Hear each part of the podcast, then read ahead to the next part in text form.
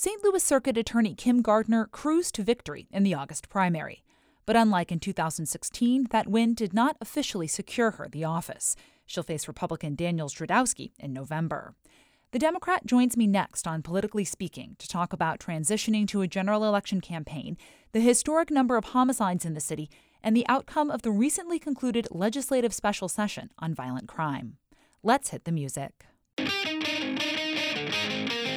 This is the Politically Speaking podcast, the definitive show about Missouri politics. It's a little complicated in Bolivar because there is a Parsons family there. But we also knew that it was important to make sure that, that we got to where we needed to go. You know, if you walk in a room and you're getting ready to make a decision and everybody in the room looks like you, you need to stop. And right now, what happens in the United States Senate is as critical as anywhere else in the country. I really want the state to succeed. Well, we want everybody to uh, know that we're all working together. I just worked hard to try to build my name where I didn't have the money. And welcome to Politically Speaking. I'm your host, Rachel Lippmann. Joining me today is Kimberly Gardner, Circuit Attorney for the City of St. Louis. And Ms. Gardner was on our podcast back in August during the uh, primary elections. But since she does have an opponent in the general election, we decided that it was appropriate to bring her back to uh, just share a little bit more about her platform for those who might not have caught it the first time. You can find the episode of Politically Speaking with her Republican opponent, Daniel Zdrodowski, at stlpublicradio.org. And uh, Circuit Attorney Gardner, for those who may not have had a chance to hear the podcast the first time, tell us a little bit about your platform. What is uh, central to your campaign for the Circuit Attorney's Office? What is central is we have to address the root causes of what drives individuals to the criminal justice system, but not sacrifice them holding violent crime drivers accountable. So we look at how we can um, get to those root causes by dealing with the broken systems of just preventing crime as well as holding those individuals who commit violent crime accountable. The one size fits all tough on crime rhetoric has not made us safe. And we have to address um, violent crime from holding people accountable, but at the same time, we have to look at low level nonviolent individuals who are going into the system and not make them those more more violent individuals by addressing the cycle of victimization, making sure we bring trauma informed counseling to our office, make sure we bring services for victims and of domestic and sexual assault so we can stop the cycle of victimization. You're a victim today, a perpetrator tomorrow, and people go in and out that continuum. So we're looking at harm reduction and public safety from a public health lens. Is there a case that you have handled during your time as circuit attorney that you think is just emblematic of how your uh, focus on the root causes of crime can work sort of to keep people from going into the system even more and you know really keep them from becoming a future victim or a future perpetrator of very violent crime well, I think we see them every day. We have ex- we created the first prosecutor-led diversion programs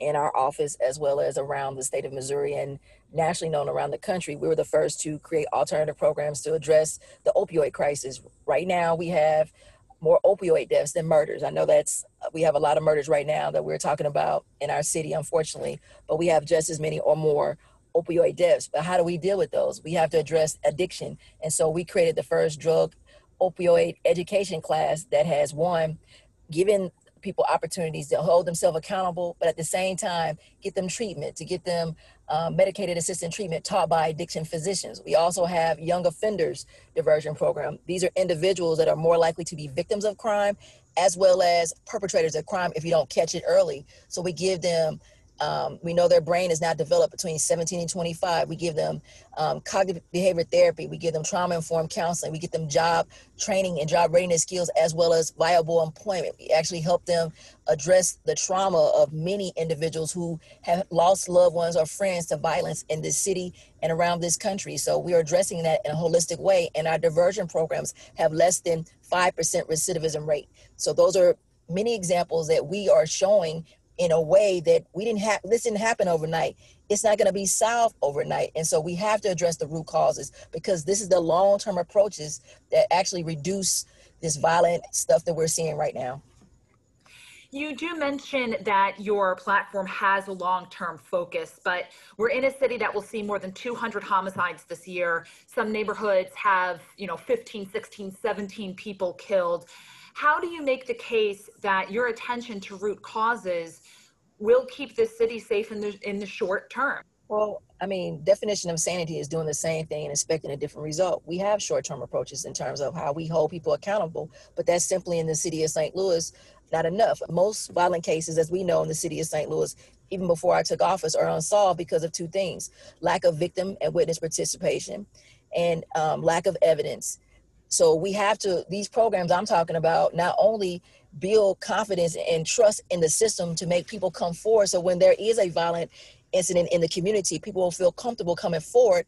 But at the same time, we also have to help the police department and our law enforcement partners build trust as well as have the appropriate evidence needed to hold individuals accountable when they commit more heinous crimes. And so I think that it's not a it you know we do have short-term solutions, but at the end of the day we need common sense gun laws, which is the issue that no one actually talks about.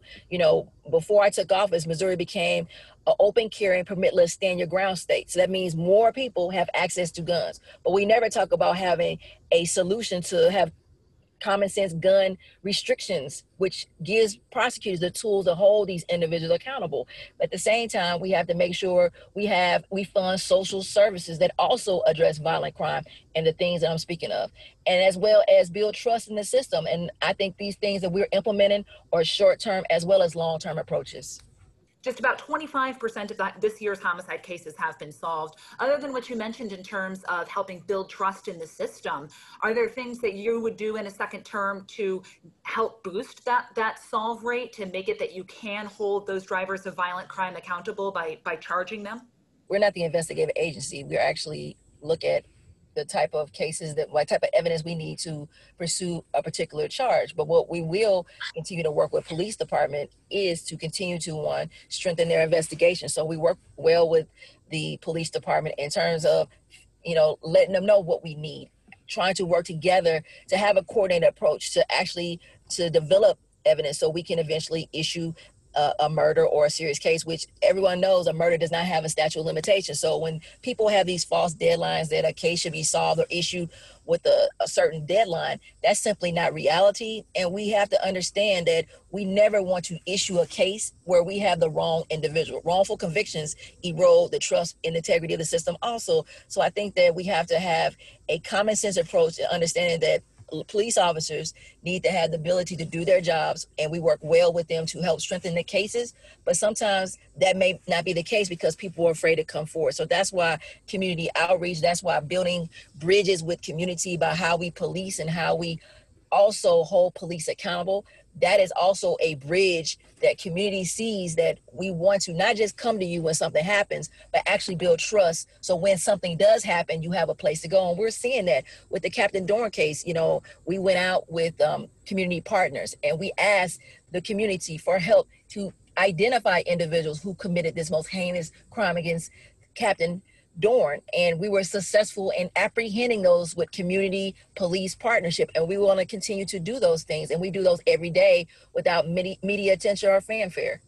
Are the officers on the homicide squads open to? Are they listening to when you tell them, you know, hey, this is what we need to be able to make sure we have the right person? Is is that relationship there where they're treating it as okay, we understand what is needed, or is it more, you know, oh goodness, we don't understand why this case isn't getting issued? Well, I think that we have a lot of misinformation that's been put out with people who have an agenda. The agenda has been to throw the circuit attorney under the bus, Kim Gardner, because the police investigate, develop leads, develop witnesses, and actually collect evidence. And so I think that there's been misinformation put out with by the attorney general uh, and by many others who want a political pander to basically erode trust with the community. So we have a relation with the police department. We do our job every day without any accolades or fanfare. So we issue cases, but there always gonna, is going to be a natural tension in terms of what a, a, an investigative agency believes that is somehow um, enough to issue a charge. But we are the lawyers and we review whether or not we can go forward. And I think we're going to always have things we agree on or disagree. But what we can agree that we don't want the wrong person to be charged or put into a conviction that was obtained unlawfully or with bad evidence. People need to um, actually understand the lanes. We're, you know, we evaluate what we need because we tried those cases. The police like to sometimes get in their tunnel vision of this is what we need, but it's a case by case situation. But we are working well together. Of course, there are going to be some, you know, com- complaints, but you know, we also have we have to uphold the law, and we have the duty to be ministers of justice to pursue justice, not merely convictions a lot does get made of the charges, especially the homicide cases that your office files, but the numbers do actually seem to show that you charge in a fair number of the homicide cases that get brought to your office. And as you mentioned, there is no statute of limitations for murder. And I'm wondering where the disconnect comes in between those statistics and the rhetoric we hear about, you know, your office isn't charging any of these cases, and, and that's why the situation in St. Louis is so bad, especially when it comes to homicides. Well, when people have agenda because they don't like who the elected or prosecutor is, they have what's called elections. And August 4th, I was overwhelmingly elected um, by 61%, and I have a race November 3rd. And I believe when you have individuals like the Attorney General Eric Schmitt, um, Governor Mike Parson, um, President Donald Trump, by will of um, William Barr, who want to inject their opinions on how do you address violent crime by using the same flawed mass incarceration approaches of this tough on crime, one size fits all rhetoric that has done nothing but devastate and deteriorate communities that need help the most. So we have to to start stop pointing fingers at a person and let's do the work. And I challenge my colleagues why don't you try something different? Why don't you work with me and actually understand what Kim Gardner is saying? If you, you know, the, the rhetoric that somehow Kim Gardner wants to let it go a serious violent individual or not charge a serious violent individual is offensive because I live in North City. So I understand what devastation and destruction of violent crime does to the community. It does to the well-being of everyone who lives in the community. And so this misinformation and rhetoric, and also it's fueled by the police union, Jeff Roorda, who the only thing they want to do is basically throw everybody on a bus because they're for a one-sided, one size fits all view that no one can challenge anything other than do what they say in terms of their rhetoric that their police should not be held accountable in any instance. So you have individuals that have an agenda that is not about the community. It's not about fairness and justice. It's only about their idea of what they think is is okay for them. And in the end of the day, we have people dying senselessly at the hands of lax gun laws that, by the way, Attorney General Eric Schmitt, who was a senator when I was a state rep, voted for that law. You have people dying at the hands of Governor Parson's legislation that he supported when he was a senator. So when these same people say they want to address violent crime, I ask them why they're afraid to put restrictions, common sense restrictions on access to guns lowering the age and giving everyone access to a gun as a self-defense claim is part of the problem why we're seeing the increase of murders, as well as a COVID 19 pandemic that has put more people out of jobs. And people are actually in a serious crisis right now that a lot of our leaders on the federal level, as well as the governor and the state level, choose to turn their head and hide behind this pandemic to cause fear and divide. But in the end of the day, until we have a plan of investing in people, then you're going to continue to see the problems that we have because we have uh, we have segregation, isolation, disinvestment, joblessness, hopelessness, and then we say, well, what's the problem? And we'll be right back after this short break. And we're back on Politically Speaking with Circuit Attorney Kim Gardner. And Ms. Gardner, you had a pretty big margin of victory in your primary win in August. What was the message that you took away from, I think it was a 60 40 margin? Well, it was it was basically what took away that people want reform in the city of St. Louis. They doubled down on the the vision going forward that they elected me in 2016, and they want to continue that work. Everyone knows that you know we have a lot of work to do, and um, it's been um, in spite of all the challenges of of the status quo, individuals trying to hold on and, and prevent criminal justice reform. We've done some great things, and we've done some some things that have actually changed a lot of the criminal justice ecosystem. So I think the people of the city of St. Louis want more of this, and they want to see us get better. There were still, however, 40% of the voters who voted in the primary in August did say, hey, we want to choose somebody else or we believe somebody else is better for the job. What is your message to them in the general election? Well, I think that you have to look at, you know, I have an election November 3rd and I have an opponent, but at the end of the day, is moving this city forward together and understanding the real challenges of, of, of looking at public safety and harm reduction. And we need someone who's actually done this work, who's actually led this office, who actually understands the challenges and in spite of us has persevered. So if you look for someone who has real solutions for the very real problems, then you'll vote for Kim Gardner November 3rd but we want to continue to move this city forward, not backwards. Your primary campaign, through a number of different factors, ended up attracting a lot of national attention and getting, to some degree, nationalized. Do you expect that uh, to happen, something similar to happen for the general election as well? I think there's, um, this is a big race. You know, this is one of the key issues in our city as well as around the nation. I believe prosec- uh, reform-minded prosecutors like myself are under attack by many um, um, federal actors, as we see, um, led by President Donald Trump and many other people who want a political pander their failed leadership to deal with this COVID-19 crisis. Criminal justice reform is a key issue around this country and the city of St. Louis. And I believe that, you know, in terms of, I can't t- speak to what somebody else would do, but I think that this is a, a important race. You had what could be called a victory during the special session called on violent crime by Governor Parson when concurrent jurisdiction, which would have allowed the Attorney General to come in and try homicide cases in the city of St. Louis under certain circumstances, didn't get a vote in the House and therefore didn't go to Governor Parson's desk. What was your reaction to that that happening? I think it was um, it was crucial. I think uh, it was uh, testament to people in the legislature to see that this is a, a political pandering by a group of individuals that have no idea um, what it means to have an elected prosecutor be able to do their job um, without fanfare or media or political attention. I believe that it's about voter suppression. And I think that others, even on the other side, see that. Regardless of what you think about Kim Gardner, it's about uh, the local prosecutor should have the ability to make their decisions in terms of who they charge, what they charge, when they charge, and it's called prosecutorial discretion. And so, why is it different when someone like Kim Gardner comes into office in this position? If you had been asked by Governor Parson to set the agenda for the special session, or if he had asked you, what could we do to really help the city of St. Louis uh, fight violent crime in Kansas City and other areas as well, what would you have recommended? What would you have wanted to see the General Assembly act upon? Um, first, I would have had some common sense gun regulations that's restoring access, the accessibility of guns in our state, as well as the city of St. Louis. I would have um, looked at how we fund social services that address mental illness and access, which we passed Medicaid expansion, but there's still issues in terms of how we're going to to develop it in the state of Missouri. So, to begin the conversations of funding um, access to social services that we know can address trauma and other issues that lead people into the criminal justice system.